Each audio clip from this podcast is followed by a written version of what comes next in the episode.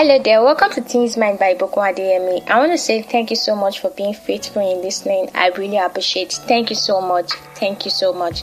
So today I'll be talking about anger. Why do we get angry over the smallest thing and blow up out of proportion with what is happening?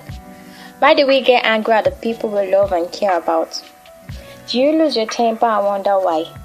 Are there days when you feel like you just woke up angry? My dear, no matter what pushes your button, one thing is certain you're sure to get angry sometimes. Everyone does. What counts is how you handle your anger. Anger can appear to be irrational, but if you learn to look below the surface, you find the real causes of anger. So, my dear, anger is a natural reaction to pain or being hurt. I'll be sharing you some causes of anger.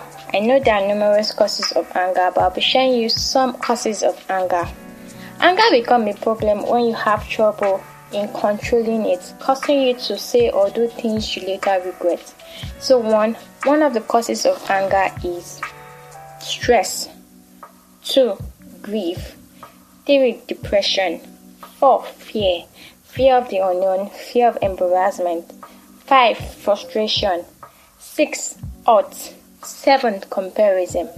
So my dear, I'll be sharing you tips on how to control your anger. One, think before you speak.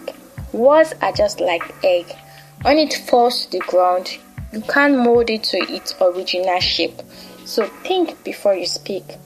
Two, don't hold a grudge. Holding grudges causes you to be angry. Three, self awareness. You need to know what is causing your anger. You know that sometimes you feel intimidated by someone and you feel irritated by anything to do. You feel angry, you flare up by any little offenses that you don't even need to pick offense about. So you need to be aware of what is causing you anger. Also, take a walk when you're angry. Try to leave the vicinity you are.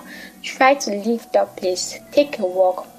Also, you can listen to music. If you're a type of person that love to listen to music, you can listen to music. If music comes and cool you down, go for it. And also, learn to repeat a word or a mantra. If you find a word or phrase that help you to calm down, keep on repeating the word over and over again. Also, talk to a friend. If you have somebody that you can talk to, go ahead and talk to the person. And also, identify possible solutions. What do I mean by that? Instead of focusing on what made you mad, work on resolving the issues at hand. So, my dear, anger is a normal thing, but it becomes a problem when you can't control it. I would like to share with you one of my favorite quotes by one of my favorite author. His name is John Maxon. He said, and I quote, he said, keep your temper, nobody needs it. So I'm putting it back to you. Keep your temper, nobody needs it.